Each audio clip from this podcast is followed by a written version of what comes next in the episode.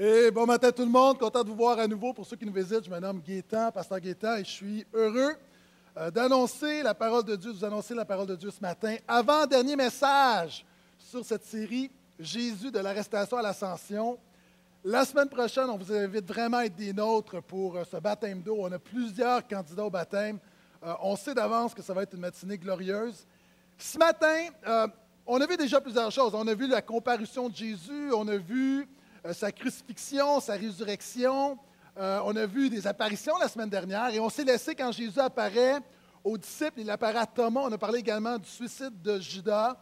Maintenant, ce matin, nous allons parler de la manifestation du Seigneur. Et si vous avez une Bible, je vous invite à ouvrir avec moi Évangile de Jean, 21e, 21e chapitre. La manifestation du Seigneur. Et pendant que vous tournez, euh, si vous n'avez pas de Bible, ne vous en faites pas, vous pouvez suivre sur les écrans. Avant de parler de la manifestation du Seigneur, je dois dire quelques mots sur euh, une manifestation qu'on a vue cette semaine. Et dans les journaux, on parlait d'une manifestation du mal. Dès qu'il y a du terrorisme, dès qu'il y a des morts, on, parle de manifestation. Et d'entrée de jeu, je veux, je veux juste faire une petite mise en garde sur la sur-individualisation de l'Évangile. C'est-à-dire, on voit souvent Jésus, la croix, comme étant Jésus qui pardonne mes péchés, Jésus qui me donne la paix, Jésus qui me donne la vie éternelle. Mais la réalité, Jésus est venu mourir à la croix pour un plan beaucoup plus grand que nous. Premièrement, si tu nous visites ce matin, le prérequis, le fondement de toute chose, la Bible dit qu'on est tous pécheurs. Plusieurs d'entre vous ici, comme moi-même, vous avez des bébés et on a fait des bébés pécheurs. Vous n'êtes pas obligé de dire Amen, mais la réalité, David dit, je suis né dans le péché.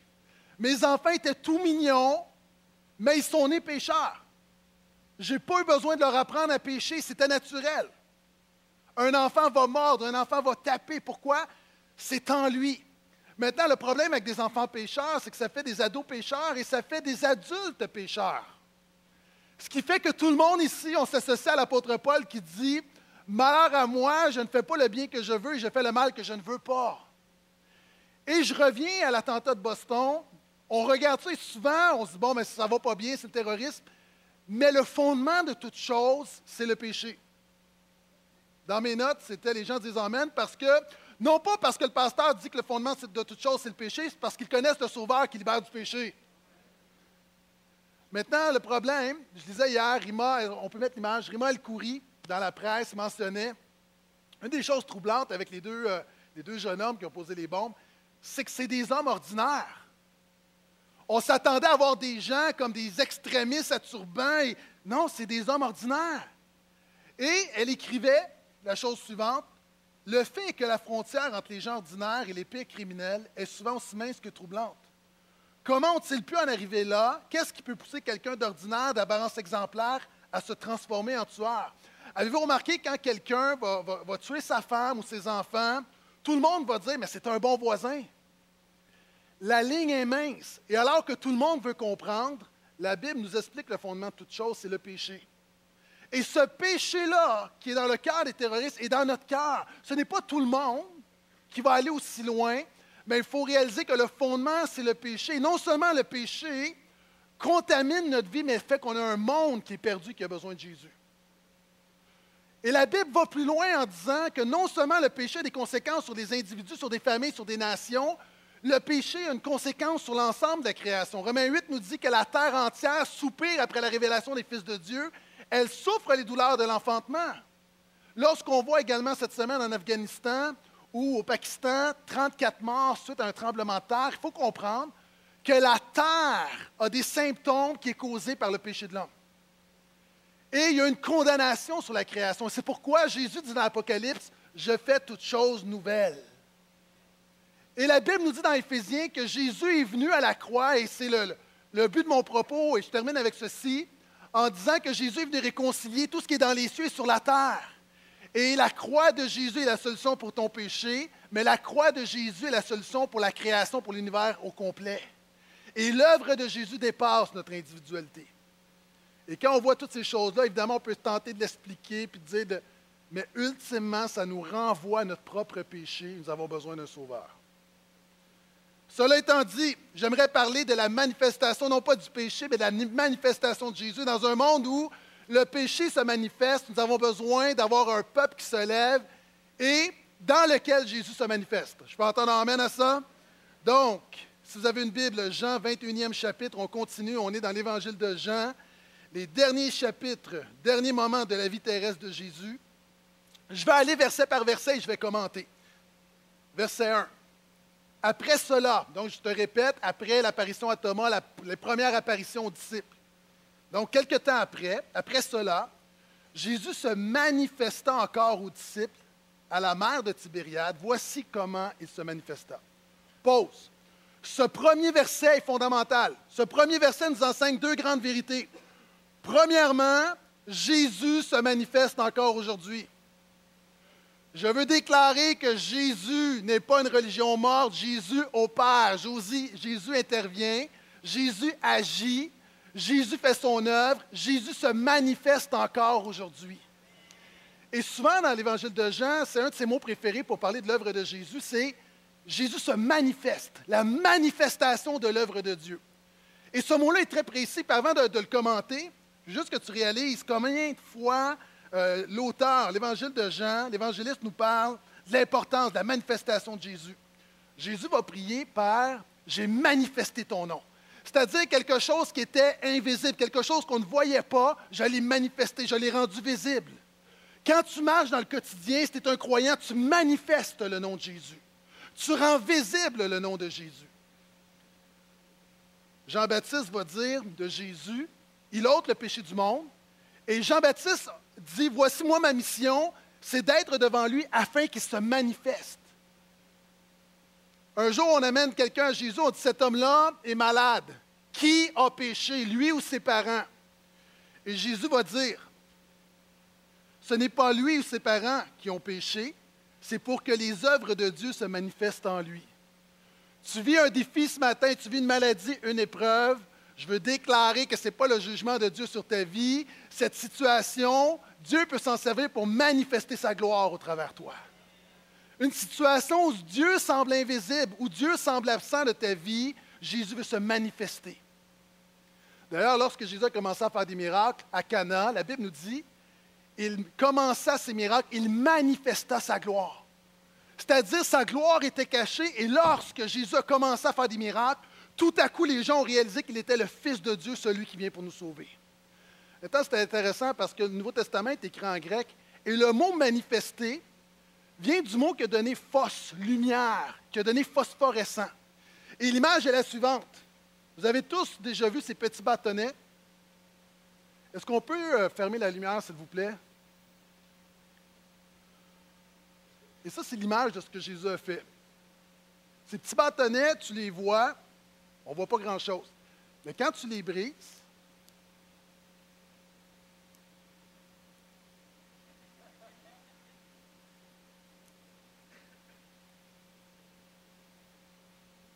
quand tu les brises, la lumière jaillit. Il y a comme une manifestation.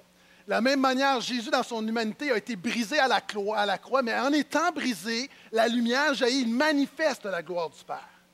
Maintenant, il y a des gens ici, tu as un bâtonnet dans ta vie, tu as Jésus dans ta vie.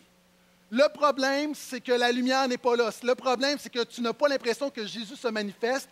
Et la deuxième grande vérité de ce verset-là, c'est non seulement que Jésus se manifeste encore, mais regardez, voici comment il se manifestait. Et ce matin, je vais t'enseigner comment voir la manifestation de Jésus dans ta vie. Il y a des gens qui ont besoin de voir Jésus agir dans leur vie. Verset 2. C'est parti. Simon-Pierre, Thomas, celui qu'on appelle le jumeau, Nathanaël de Cana de Galilée, les fils de Zébédée et deux autres de ses disciples étaient ensemble. Jésus se manifeste premièrement personnellement. Jésus n'aime pas agir généralement. Jésus n'aime pas agir vaguement. Ce matin, la Bible nous dit que Dieu a préparé de bonnes œuvres d'avance Dieu, par son Saint-Esprit, n'a pas dit Je viens agir dans l'Église de Portail de manière générale. Lorsque Dieu voit l'Église de Portail, il voit des gens, il voit des noms. Et on voit dans la Bible, on nomme des gens. D'ailleurs, remarquez combien les noms sont importants. Vous arrivez dans les actes des apôtres à la Pentecôte, et une des premières choses qu'on nous dit, on donne les noms. Pourquoi? Parce que Dieu agit dans des gens ordinaires, dans des individus, et les noms sont importants, ton histoire est importante. La Bible dit par le prophète Isaïe, je te connais par ton nom. Dieu dit à Moïse, je t'ai appelé par ton nom. Ce matin, peut-être que tu es ici pour la première fois, tu ne connais rien de Dieu. Je veux juste te dire que tu n'as pas besoin de te présenter à Dieu, Dieu te connaît déjà. Quelquefois, on entend parler de quelqu'un, puis on ne le connaît pas, on va le googler, hein, un nouveau verbe, on va le Facebooker pour voir c'est qui cette personne-là. Dieu n'a pas besoin de te googler, de te Facebooker, il te connaît parfaitement. Tu as l'impression que ton histoire avec Dieu a commencé à telle date, tu as l'impression peut-être que ton histoire n'est pas encore commencée. Ton histoire a commencé bien avant, avant même que tu existes, Dieu connaissait tous les jours de ta vie. Et derrière les noms, il y a une histoire. Je vous ai déjà dit que je n'avais pas mon nom. Je trouvais que Gaétan, c'est pas cool. Et là, en plus de ça, ma belle-sœur a eu un enfant, et là, mon oncle Gaétan, ça m'a tué. Mon oncle Gaétan, c'est comme, je ne peux plus être cool, c'est fini là. On passe à d'autres choses. Mais savez-vous quoi? Dernièrement, j'ai appris une histoire qui m'a fait aimer mon nom à nouveau. Mon nom vient, mon père a eu un frère qui était lourdement handicapé. Il s'appelait Gaétan. Cet homme-là était, vraiment handicapé, il pouvait pas, c'est un, jeune homme, euh, il ne pouvait pas se déplacer, tout ça. À un moment donné, mes grands-parents, et plusieurs années auparavant, ce n'était pas comme aujourd'hui, mais aujourd'hui, c'est difficile. Encore plus, autrefois, il y avait encore moins de ressources, et mes grands-parents ne pouvaient plus s'en occuper, c'était trop lourd, une grande famille. 12 enfants, un enfant très handicapé. Ils l'ont mis dans un centre. Et ce qui est arrivé, à un moment donné, il y a des, jeunes du centre qui n'avaient pas toute leur tête, qui l'ont torturé à mort. Et mon père s'est toujours dit, pour rendre hommage à mon frère, mon premier enfant, je vais l'appeler Gaétan. Maintenant, voyez-vous, derrière Gaétan, il y a une histoire. Maintenant, derrière ton nom, il y a une histoire et Dieu connaît ton histoire et chacun a une histoire et ton histoire est importante pour Dieu. Et ce qui est encore plus important, c'est que Jésus veut se manifester, il veut apparaître dans ton histoire. Et peut-être que tu es chrétien depuis longtemps. Malheureusement, Jésus, présentement, semble invisible dans ta vie. Tu te dis, Seigneur, où es-tu? Je veux déclarer que le Jésus qui s'est manifesté il y a 2000 ans peut continuer de se manifester dans ta vie. Verset 3. Simon-Pierre leur dit, je vais pêcher. Et lui dire, nous venons avec toi, nous aussi. Ils sortirent et montèrent dans le bateau cette nuit-là. Ils ne prirent rien. Deuxièmement, je veux dire que Jésus non seulement se manifeste personnellement, Jésus se manifeste quotidiennement. Hey, dans quelques instants, si vous continuez à lire la Bible, vous allez voir la Pentecôte. À la Pentecôte, on voit les disciples qui sont là, dans la louange, dans la présence de Dieu, dans la gloire. Le Saint-Esprit descend. Alléluia. Maintenant, on a l'impression que Dieu se manifeste seulement dans des grands moments dans l'Église.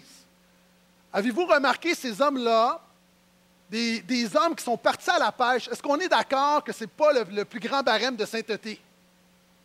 Ah, une gang de gars dans une chaloupe, je m'excuse, mais ce n'est pas l'affaire la plus spirituelle au monde. Ça peut, mais par expérience, ce n'est pas souvent le cas. Maintenant, tu as une gang de gars, des gars de la campagne, de Galilée, qui sont dans une chaloupe en train de pêcher et Jésus a décidé de se manifester à eux. Le point, c'est que dans ton quotidien, peu importe ce que tu vis, Jésus peut se manifester. Peu importe ce que tu vis, tu as l'impression que tu as une vie plate, que tu as une vie ordinaire. Le métro, boulot, dodo, moi je t'invite à ajouter d'autres choses. Au lieu d'avoir le métro, boulot, dodo, rajoute le très haut parce que Jésus est avec toi. Dans le trafic, Jésus est avec toi. Jésus peut te parler, peut te révéler des choses. Tu prends ta douche, Jésus est avec toi. Je sais, peut-être tu vas te laver autrement, mais Jésus est partout. Tu te lèves le matin et Jésus est déjà là. Jésus est toujours avec toi. Et moi, je crois vraiment à la gloire et à la puissance de la vie quotidienne. Et ces hommes-là font ce qu'ils savent faire. Ils sont des pécheurs, mais c'est là que Jésus va agir. Peu importe ce que tu fais, peu importe ton travail, peu importe ton occupation. Tu es peut-être une maman à la maison. Tu te dis, hein, moi, là, des Est-ce que tu travailles ou tu es à la maison? Tu sais, comme ça, à la maison, tu ne travailles pas. Moi, je dis que tu peux voir la gloire de Dieu dans ta maison. Tu es à l'école, tu peux voir la gloire de Dieu. Travailles dans un CPE, tu peux voir la gloire de Jésus. Parce que Jésus va se manifester là où il y a un homme et une femme qui le cherchent et qui ont besoin de lui. J'aimerais vous partager la chose suivante. Quelqu'un a dit, si tu es un vétérinaire, Jésus va se manifester comme étant le lion de Judas. Si tu es un garde forestier, Jésus se manifeste comme étant l'arbre de vie. Si tu es un océanographe, Jésus se manifeste comme étant le fleuve d'eau vive. Si tu es un géologue, Jésus veut se manifester comme étant le rocher. Tu es un marin, Jésus veut se manifester comme étant le capitaine du salut. Tu es un éditeur, Jésus va se manifester comme étant l'auteur du salut. Tu es un fermier, il se manifeste comme étant le pasteur. Tu es un professeur, il se manifeste comme étant la sagesse. Tu es un administrateur, il se manifeste comme étant le conseiller. Tu es un serrurier, il est la porte. Tu es un astronome, il est l'étoile brillante du matin. Tu es un journaliste, il est la vérité. Tu es un architecte, il est le plan de Dieu. Tu es un médecin, il est le grand médecin, celui qui guérit. Tu es un chauffeur, un conducteur, un camionneur, Jésus est le chemin. Tu es un traiteur, il est le pain de vie. Tu es un juriste, il est l'avocat, le médiateur, le paraclès. Tu es un soldat, il est le prince de paix. Tu es un ingénieur, il se manifeste comme étant la pierre angulaire. Tu es un politicien, il demeure le roi des rois. Tu es un photographe, Jésus est l'image de Dieu. Et tu es un électricien, Jésus est la lumière du monde. Peu importe ce que tu fais, Jésus se manifeste dans ta vie.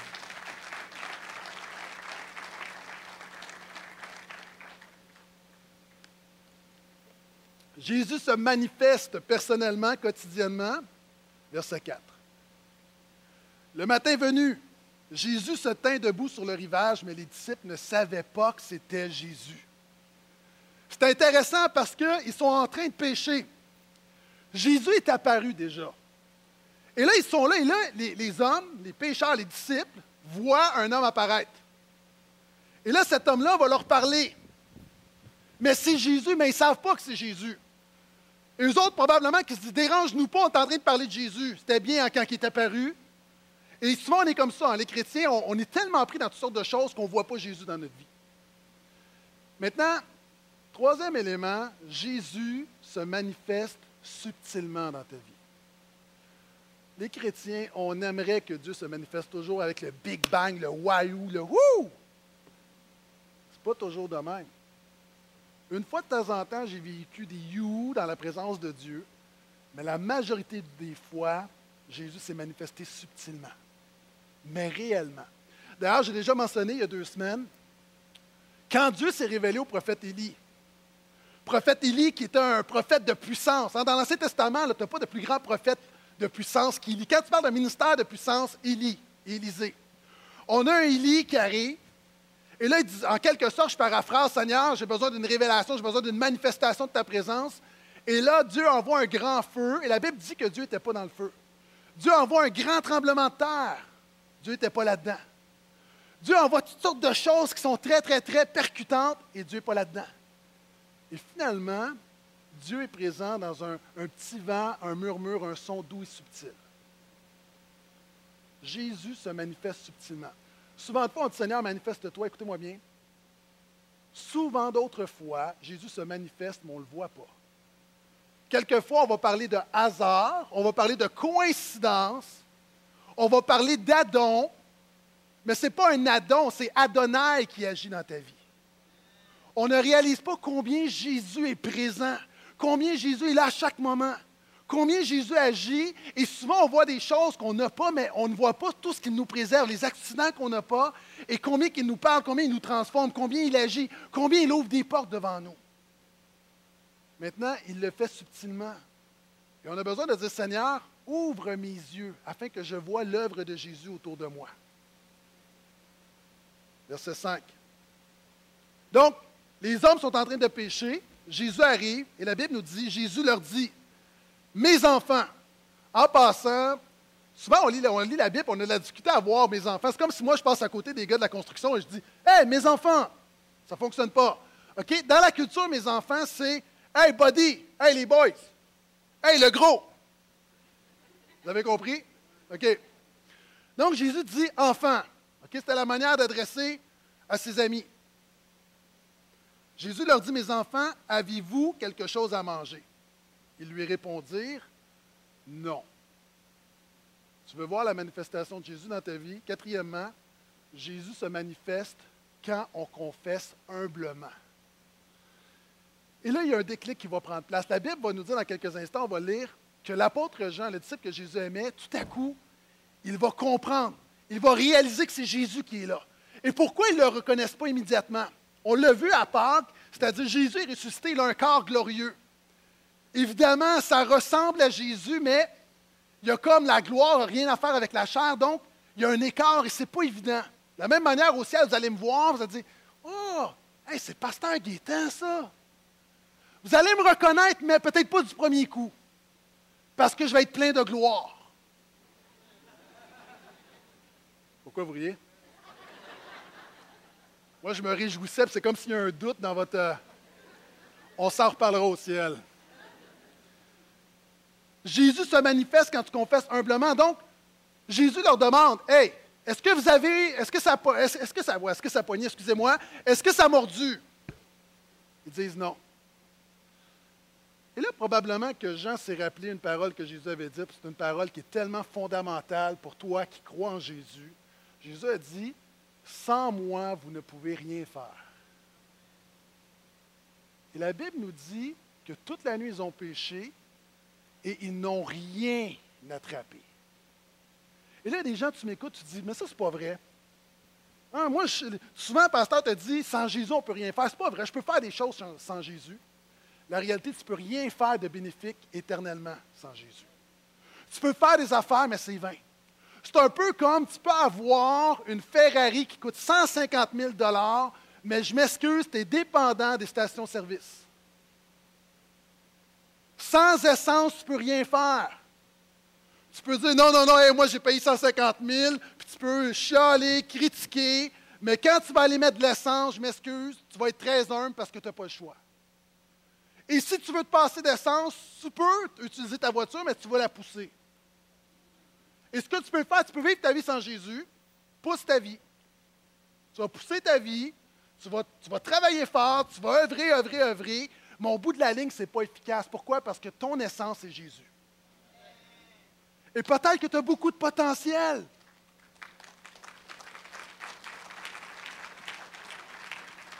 Peut-être que tu as beaucoup de potentiel. Il y a des gens devant moi, tu es une Ferrari, il y en a d'autres, tu es une Hyundai Accent. C'est correct. Non, mais je veux dire, dans la vie, il y a des gens, ah, il y a certains ont des dons, d'autres. On est tous importants, mais on n'a pas tous les mêmes dons. Et peut-être que toi, tu dis, moi, là, je suis une Ferrari.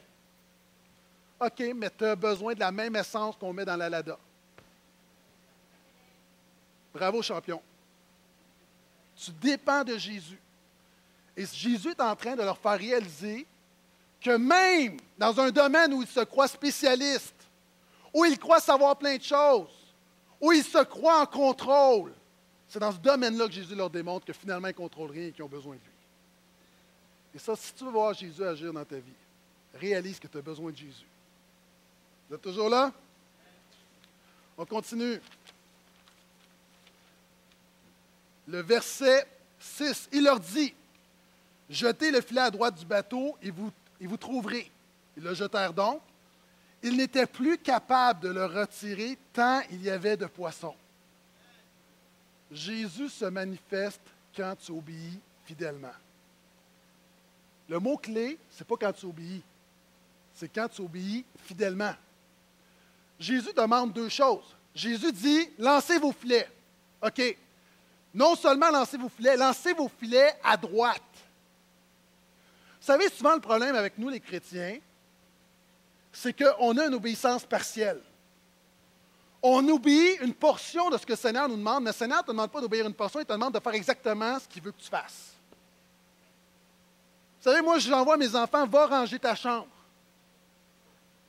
Et là, tout à coup, j'arrive, la chambre n'est pas rangée. Mais ils disent, oui, mais j'ai fait d'autres choses. J'ai passé l'aspirateur dans le salon. C'est pas ça que je t'ai demandé. Tu ne peux pas remplacer une désobéissance en disant j'ai fait telle chose. Et souvent dans notre vie, Dieu te demande des choses et Dieu te demande des choses précises. Maintenant, tu ne dois pas faire une portion de ce que Dieu te demande, tu dois le faire parfaitement. Si Dieu te dit lance ton filet à droite, tu lances ton filet à droite. Lancer un filet à gauche, ça ne compte pas. Et je prie que le Saint-Esprit applique cette parole à ton cœur. Nous avons des défis il y a une chose qui résonne dans ton cœur très précise que Dieu te demande. Et souvent, tu veux l'accomplir, mais il y a comme une portion, puis tu penses trouver un compromis. Fais totalement ce que Jésus te demande si tu veux qu'il se manifeste dans ta vie. Verset 7. Alors ah, là, là, ça devient vraiment intéressant. Alors le disciple que Jésus aimait dit à Pierre, c'est le Seigneur. Il y a un déclic. Hey les gars, C'est le Seigneur. Mais voyons donc. C'est le Seigneur, je vous le dis. Et regardez, quand Simon-Pierre eut entendu, que c'était le Seigneur, il attacha son vêtement à sa ceinture car il était nu et se jeta à la mer. OK, les Juifs ont deux vêtements. Ils ont une tunique qui est un sous-vêtement. Quand tu es en tunique, ce n'est pas décent. C'est ce qu'on appelle être nu. OK, imaginez, c'est des gars ensemble. OK, c'est des gars ensemble, ils sont en tunique, c'est pas, pas décent, mais c'est pas grave, c'est des pécheurs. Ils sont ensemble. Ils voient Jésus. Il attache son vêtement parce que ça ne va pas bien nager avec une tunique qui est lousse. Il attache son vêtement et saute à l'eau. Et regardez, il se jette à la mer. Les autres disciples vinrent avec la barque en traînant le filet plein de poissons, car ils n'étaient pas loin de la terre, à 200 coudées environ. Sixièmement, j'aimerais dire, Jésus se manifeste différemment. Pourquoi? Est-ce que ça ne vous rappelle pas un récit qu'on voit dans l'Évangile? La Bible nous dit à un moment donné que cette même gang-là de disciples est dans une barque et Jésus marche sur l'eau. Et Jésus dit à Pierre, viens, marche. Et la Bible nous dit, Pierre lui répondit, si c'est toi, ordonne-moi de venir vers toi sur les eaux. Viens, Jésus lui dit. Pierre descendit du bateau, marcha sur les eaux et vint vers Jésus. Ici, la leçon, c'est que Jésus agit différemment. Jésus, il y a un temps où Jésus fait un miracle, où Jésus change les circonstances, mais il y a un temps où Jésus ne change pas les circonstances et te donne la force d'aller jusqu'à lui. Imaginez, Pierre a marché sur l'eau. Mais cette fois-là, il ne reproduit pas la bénédiction du passé. Pierre agit différemment. Et dans la vie, quelquefois, Dieu te donne un miracle, mais s'il ne te donne pas un miracle, mais tu rames. C'est ce qui est arrivé. Pierre nage et les autres disciples vont ramer jusqu'à Jésus. À toi qui pries pour un miracle, continue à prier pour un miracle. Mais sache que si Dieu ne te donne pas le miracle, il te donnera la force de passer au travers. Et ici, on voit Pierre qui a la force de nager jusqu'à Jésus. Et le verset 9 nous dit, lorsqu'ils furent descendus à terre, il voilà un feu de braise du poisson posé dessus et du pain. Ici, Jésus agit intentionnellement. Les proverbes nous disent que l'Éternel fait tout dans un but. Dieu ne fait rien au hasard. Et je lisais ce texte-là et j'étais un peu, un mystifié parce que je me dis, qu'est-ce que Jésus est en train de faire? Ils arrivent et Jésus, il y a un feu de braise qui est allumé. Et je me suis rappelé qu'un feu de braise, Jean nous mentionne un feu de braise quelques chapitres précédemment. Quand je dis que Jésus agit intentionnellement, écoute bien. En passant, feu de braise en grec, c'est un mot. On l'a deux fois dans l'évangile de Jean. On l'a là quand Jésus se manifeste. Mais regardez, Jésus agit intentionnellement. Jésus a une stratégie derrière ce qu'il est en train de faire. Et l'autre fois où on voit le feu de braise, c'est en Jean 18. Les esclaves et les gardes se tenaient là. Ils avaient, fait un, feu de braise car il faisait froid. Ils se chauffaient. Pierre aussi se tenait avec eux et se chauffait. C'est quand Pierre a renié Jésus. Jésus est en train de restaurer Pierre. Je vais en parler la semaine prochaine. Écoute-moi bien. Quand Pierre a vu le feu de braise, je suis sûr que ça a été comme un flashback dans sa tête. Par exemple, si tu as eu une collision avec une voiture rouge, à chaque fois que tu vas voir une voiture rouge, ça te ramène. Ah oui, il y a des chansons. On entend des chansons et une chanson peut nous remettre dans un état particulier. Pierre, il a renié Jésus à côté d'un feu de braise. Et la Bible nous dit que lorsque Jésus est apparu, il est apparu aux disciples, la Bible ne nous parle pas que Jésus a eu une discussion avec Pierre. On peut penser que Jésus est apparu et Jésus a parlé aux disciples et peut-être que Pierre se tenait à l'écart. Parce que si Pierre avait eu vraiment une discussion avec Jésus, il aurait été restauré, la Bible l'aurait mentionné. Et la Bible ne mentionne, le mentionne pas. Pourquoi? Parce que c'est là que va commencer la restauration de Pierre. Et probablement que Jésus a laissé mijoter un peu Pierre. Est-ce que tu sais que des fois, Jésus va te laisser mijoter? Ça fait mal, oui. Pourquoi? Judas était dans les remords et Pierre, pendant un temps, luttait. Et Jésus voulait que Pierre passe des remords qui amènent à la mort à la repentance qui amène à la vie. Et on peut penser que Jésus apparaît, Pierre est là, et là, les disciples, ouh! Et là, Pierre, oui! Mais lui, il a un défi. Lui, il qu'à un moment donné, il va avoir une discussion avec Jésus. Quand moi je dis à mes enfants, il faut qu'on se parle. Ils ne sont pas contents. Et Pierre sait qu'il y a une discussion difficile qui s'en vient. Et là, il se dit, bon, qu'est-ce qui arrive? Est-ce que le roi des rois va, va juste, la colère de Dieu va tomber sur moi? Et là, Pierre a toutes sortes de défis. Et Pierre, on peut penser d'ailleurs, alors que Jésus leur demande, on l'a vu la semaine dernière, d'aller en mission, Pierre retourne pécher, comme il retourne à son ancienne vie sans Jésus, probablement qu'il veut, on ne sait pas, mais il veut peut-être se noyer dans le travail, mais Pierre est dans le déni. Et là, tout à coup, lorsque Pierre fait face à face avec Jésus, premier souvenir qui revient, feu de braise, ça le renvoie à son péché. Il y a des gens, tu es ici, Jésus veut se manifester dans ta vie parce que tu as besoin de restauration. Pierre savait que Jésus était ressuscité, mais il y a quelque chose qui n'était pas guéri en dedans lui, il y a quelque chose qui était cassé. Et il y a trop de gens qui savent que Jésus est ressuscité, qui mettent leur foi en lui, qui prient, qui lisent leur Bible, qui chantent. Mais dans ton cœur, à un moment donné, il y a une semaine, un mois, un an, dix ans, il y a quelque chose qui s'est brisé, il y a une déception, une amertume, et tu as besoin que Jésus se manifeste dans ta vie parce qu'il veut te restaurer. Et c'est quoi? Ça va faire mal parce qu'il va te ramener à là où tu t'es détourné. Quand tu échoues, tu recommences. Pierre a échoué et Jésus le restaure, mais encore une fois, il y a quelque chose de difficile qui prend place, mais ça va amener la vie pour l'apôtre Pierre. Est-ce que je peux entendre amène à ça? Lorsqu'ils furent descendus à terre, ils voient un feu de braise, du poisson posé dessus et du pain. Non seulement le feu de braise, mais avez-vous remarqué, il y a quelque chose de vraiment particulier dans ce verset-là? Relisez le verset comme il faut, là. C'est pas moi qui va faire tout le travail, là. Lorsqu'ils furent descendus à terre, ils voient là un feu de braise, du poisson posé dessus et du pain. Il y a quelque chose de bizarre dans le texte? Il n'y avait pas de poisson. Les gars, toute la nuit, n'ont pas pris de poisson. Ils arrivent. Non, c'était de l'autre côté. Ils étaient dans la barque, ils arrivent. Et là, la première chose qu'ils voient, Jésus est en train de faire des fish and chips. Jésus a déjà du poisson. Tu as travaillé toute la nuit pour avoir du poisson, lui a déjà du poisson. L'application spirituelle, tu travailles, tu peines pour beaucoup de choses dans ta vie.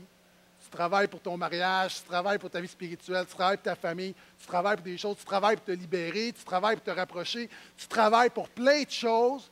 Et à un moment donné, tu réalises que Jésus a déjà dans ses mains tout ce que tu as besoin.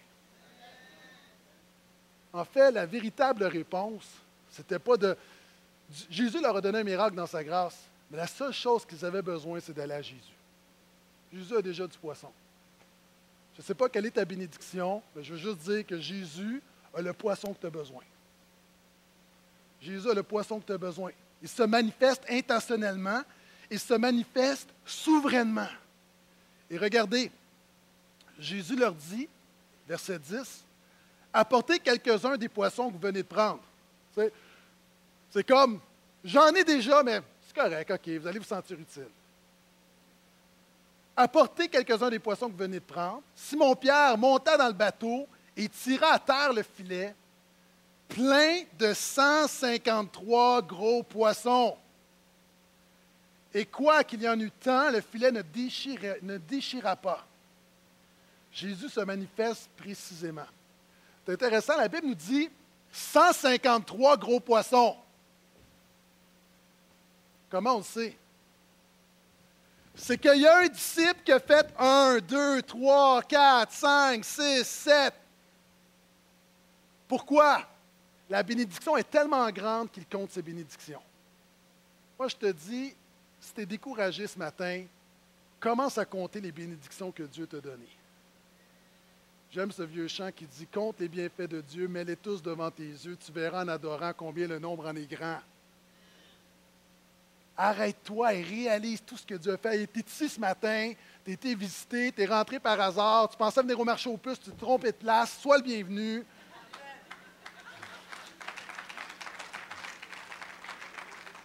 Si c'est ton cas, c'est vraiment le plan de Dieu, mais je te conseille de t'acheter quelque chose qui s'appelle un GPS, OK? Mais tu es ici ce matin, tu penses que Dieu n'a jamais rien fait pour toi, mais juste le fait que tu respires, c'est une démonstration de la grâce de Dieu. Et souvent, on regarde tout ce qu'on n'a pas au lieu de s'arrêter sur tout ce qu'il nous a donné. D'ailleurs, le psalmiste va dire, je sais que Dieu sera fidèle à l'avenir parce que je me rappelle sa fidélité passée. Maintenant, ici, on a des hommes qui réalisent que Jésus agit puissamment. regardez, la Bible nous dit que c'est des gros poissons. Pas des timénés, des gros poissons. Quand Jésus fait quelque chose dans ta vie, pas des bénédictions de méné. C'est une grande bénédiction. Pourquoi? Quelqu'un un jour me dit, Pasteur, moi je veux faire un petit mariage. Je veux faire un petit mariage. J'ai dit, écoute, tu peux faire une petite cérémonie, tu peux faire quelque chose de très simple, mais moi je ne fais pas de petit mariage parce que tous les mariages sont glorieux aux yeux de Dieu. Devant Dieu, c'est toujours grand un mariage.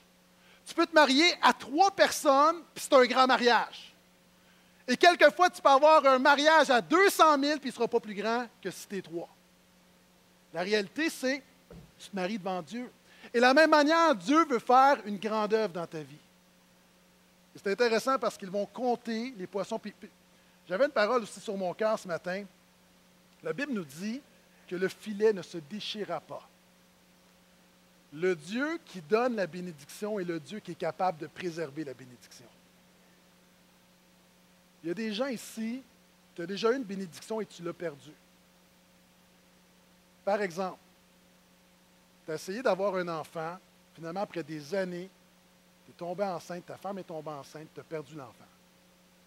Et là, tu as un double défi. Dans, le moment où tu pries pour un miracle, tu as toujours peur de perdre la bénédiction.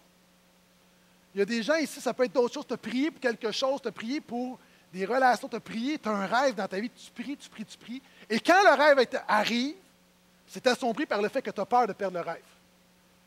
Pendant toute ta vie, tu as couru après le rêve et quand le rêve arrive, tu continues de courir parce que tu as peur de perdre le rêve. Jésus est celui qui donne la bénédiction et qui peut préserver la bénédiction. La réalité, des fois, ce n'est pas toujours le cas. Je dis juste qu'il se manifeste et dans la mesure où il bénit, il veut également te donner la paix qui s'occupe de toi. Je peux entendre amène à ça? Et finalement, Jésus leur dit, verset 12, Venez déjeuner. Aucun des disciples n'osait lui demander, Qui es-tu, toi? C'est drôle, imaginez, ils sont avec Jésus, et là, en bon québécois, il y a quelque chose qui est dans leur cœur comme, T'es qui, toi? mais c'est Jésus, mais c'est comme, c'est lui, on le sait, mon doute. En gloire à Dieu que les chrétiens ne sont plus comme ça aujourd'hui. Qui es-tu, toi, car il savait que c'était le Seigneur? Vous savez, dans nos vies, il y a des gens ici, là, vous avez une grande foi, des gens, vous avez une petite foi. C'est une petite foi, la Bible dit que Jésus n'éteint pas le lumignon qui fume. La réalité, il y a des gens, tu peux avoir une grande foi, mais tout le monde ici à 100 et encore une fois, peut-être que tu es ici pour la première fois et que tu ne dis même pas je ne crois pas en Dieu. Quelqu'un qui ne croit pas en Dieu à 100% ça n'existe pas. Et quelqu'un qui croit en Dieu à 100% ça n'existe pas parce que nous vivons tous avec des parts de doute. Dans nos vies, dans nos cœurs, il y a une portion de foi, de conviction, de certitude et une portion de doute. Et les disciples luttaient avec le doute et avec la conviction. C'est Jésus, c'est Jésus, Alléluia. Est-ce que c'est vraiment lui? Hein? Oh oui, je le sais, je le crois, alléluia, mes pieds sont sur le roc. Pourquoi tu m'as abandonné? Il y a une lutte à l'intérieur. Et moi, dans mes prières de foi et de confiance, il faut que je lutte quelquefois avec le doute. Maintenant, il y a quelqu'un qui m'a envoyé la citation suivante la semaine dernière suite à mon message. Lisez-la comme il faut, parce qu'elle est très véridique et très profonde. En tant que chrétien, il vaut mieux avoir foi à nos certitudes et douter de nos doutes, plutôt que de douter de nos certitudes et croire nos doutes. Qu'on va le relire, il y a une personne qui a bien compris, ou qui a dit Amen parce que ça paraissait bien, mais finalement il dit Qu'est-ce que j'ai dit là? Tu as compris? En tant que chrétien, il vaut mieux avoir foi à nos certitudes et douter de nos doutes, plutôt que de douter de nos certitudes et croire nos doutes. Les disciples avaient un défi, avaient un combat. Est-ce que je crois mes doutes ou est-ce que je crois mes convictions? Ce matin, Jésus veut se manifester dans ta vie. Est-ce que tu vas croire tes doutes ou est-ce que tu vas croire tes convictions? Est-ce que tu vas t'appuyer sur ta foi ou est-ce que tu vas te laisser contaminer par tes doutes? Tout le monde en a des doutes et des fois. Choisis qu'est-ce que le gouvernail de ta vie. Ce matin, alors que tu as un défi, alors qu'on veut prier pour toi, que Jésus se manifeste dans ta vie, tu décides. Est-ce que c'est tes doutes qui vont diriger ta vie ou est-ce que c'est ta foi qui va diriger ta vie? Maintenant, la Bible nous dit la chose suivante, et j'ai presque terminé, pendant que les musiciens viennent me rejoindre. Ce qui va amener le déclic, la Bible nous dit que Jésus prend le pain et va leur donner, ainsi que le poisson. Hein, Jésus s'est fait un petit barbecue, et là, il prend le pain, il prend le poisson. Et c'est exactement la même expression qu'on retrouve ailleurs dans l'Évangile. Quand Jésus va faire la multiplication du pain et des poissons, il va donner aux disciples pain et poisson. Et tout à l'heure, je parlais de flashback négatif. Et là, les disciples vont vivre, vont vivre un flashback positif, c'est-à-dire, ils vont se rappeler ce que Jésus a fait. Le point ici, c'est que tu dois devenir expérimenté dans la manifestation de Jésus. Ces hommes-là avaient déjà goûté à quelque chose et dans un moment difficile, ils se sont rappelés le passé, se sont rappelés le miracle du passé pour bâtir le miracle du présent. Une histoire que j'ai souvent racontée, mais qui est, tellement, qui est éloquente et qui explique tellement l'état d'esprit des disciples. Vous vous rappelez, j'ai déjà dit, il y a des gens qui sont peut-être ici pour une première fois, ça va être nouveau pour toi. On avait fait un test avec des souris, on mettait des souris dans des bacs d'eau et les souris se noyaient très rapidement. Et on a décidé de retirer, de prendre d'autres souris et de les retirer. Juste au moment où elles étaient pour se noyer, on les retirait. Et on s'est rendu compte que lorsqu'on les remettait dans le bac d'eau, les souris nageaient beaucoup plus longtemps, elles étaient persévérantes. Pourquoi? Parce que la petite souris se dit, si quelqu'un m'a sorti de là une fois, il va le faire deux fois. Maintenant, les disciples sont là, ils se disent, oh, ce Jésus-là qui a fait un miracle une fois, si lui, on le reconnaît, il va en faire un deuxième puis un troisième. Savez-vous, c'est quoi le problème? Souvent, il y a un blocage spirituel dans nos vies. Il y a un blocage spirituel. Pourquoi est-ce que ces disciples n'ont pas reconnu? Dans leur tête, là, ils croyaient à la résurrection, mais il y avait un blocage. Ils ne croyaient pas voir Jésus dans leur quotidien.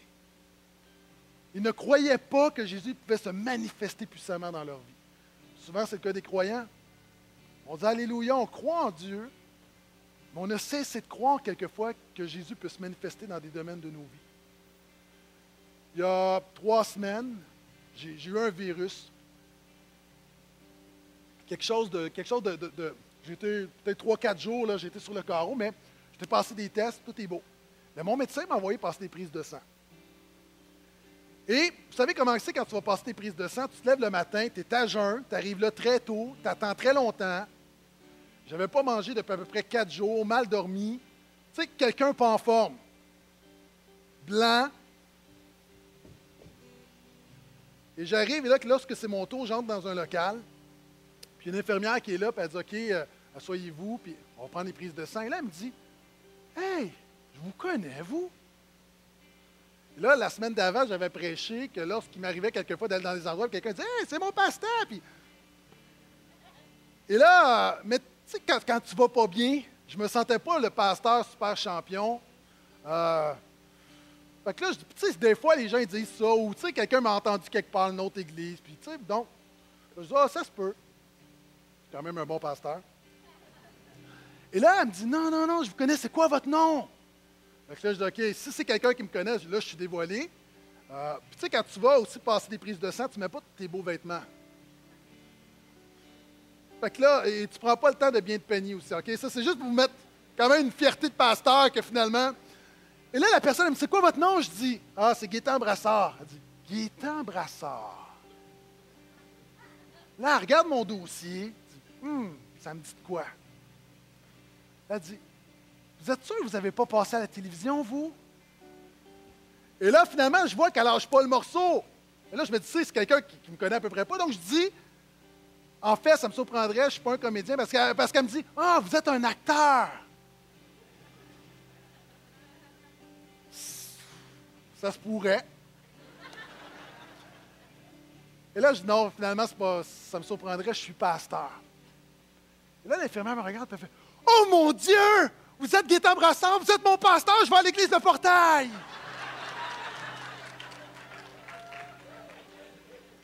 Vous allez là ce matin, je la salue. Mais restez assis, s'il vous plaît, on veut préserver votre anonymat quand même. Mais dans sa tête à elle, dans une autre ville, Moi je suis de Terrebonne, une autre ville, habillé comme j'étais, dans un autre milieu. Vous savez, vous me voyez le dimanche, j'ai de l'air sain, dynamique, en santé. Il y avait un blocage. Pour elle, même avec mon nom, avec mon visage, pour elle, c'est impossible. Maintenant, des fois, c'est le cas des disciples. Pour eux, c'est impossible. Puis il y a des gens, tu es ici ce matin, puis tu as arrêté de croire que c'est possible que Jésus se manifeste dans ta vie. Est-ce qu'on croit que c'est toujours possible que Jésus se manifeste? Ce matin, j'ai prêché plus brièvement. Pourquoi? Parce que je veux garder un temps, j'aimerais prier pour toi ce matin. Je vais demander au pasteur, je vais demander au diacre de venir prier avec moi ce matin si tu as besoin que Jésus se manifeste dans ta santé, se manifeste dans ta foi, se manifeste dans ta famille. Peu importe, là. OK? Je vais te demander quand on va commencer à louer le Seigneur, simplement t'avancer. Venir à côté de toi, on va te demander ta requête. Et ce matin, ce n'est pas simplement un temps de proclamation que Jésus se manifeste, c'est un temps de foi où on s'attend qu'il va le faire. Je vais te demander simplement, alors que tout le monde, on va adorer le Seigneur, on va élever le nom de Jésus, simplement t'avancer. Si vous voyez des gens, vous êtes responsable d'un petit groupe, vous voyez des gens de votre petit groupe, venir avec eux. Et on veut juste prendre un temps et s'attendre et croire que c'est possible. Il n'y a pas de blocage spirituel ce matin. Nous croyons que Jésus peut tout faire. Amen. Levons-nous. Et si vous désirez la prière, simplement quittez vos bancs et venez me rejoindre, s'il vous plaît. Nous allons prier ensemble.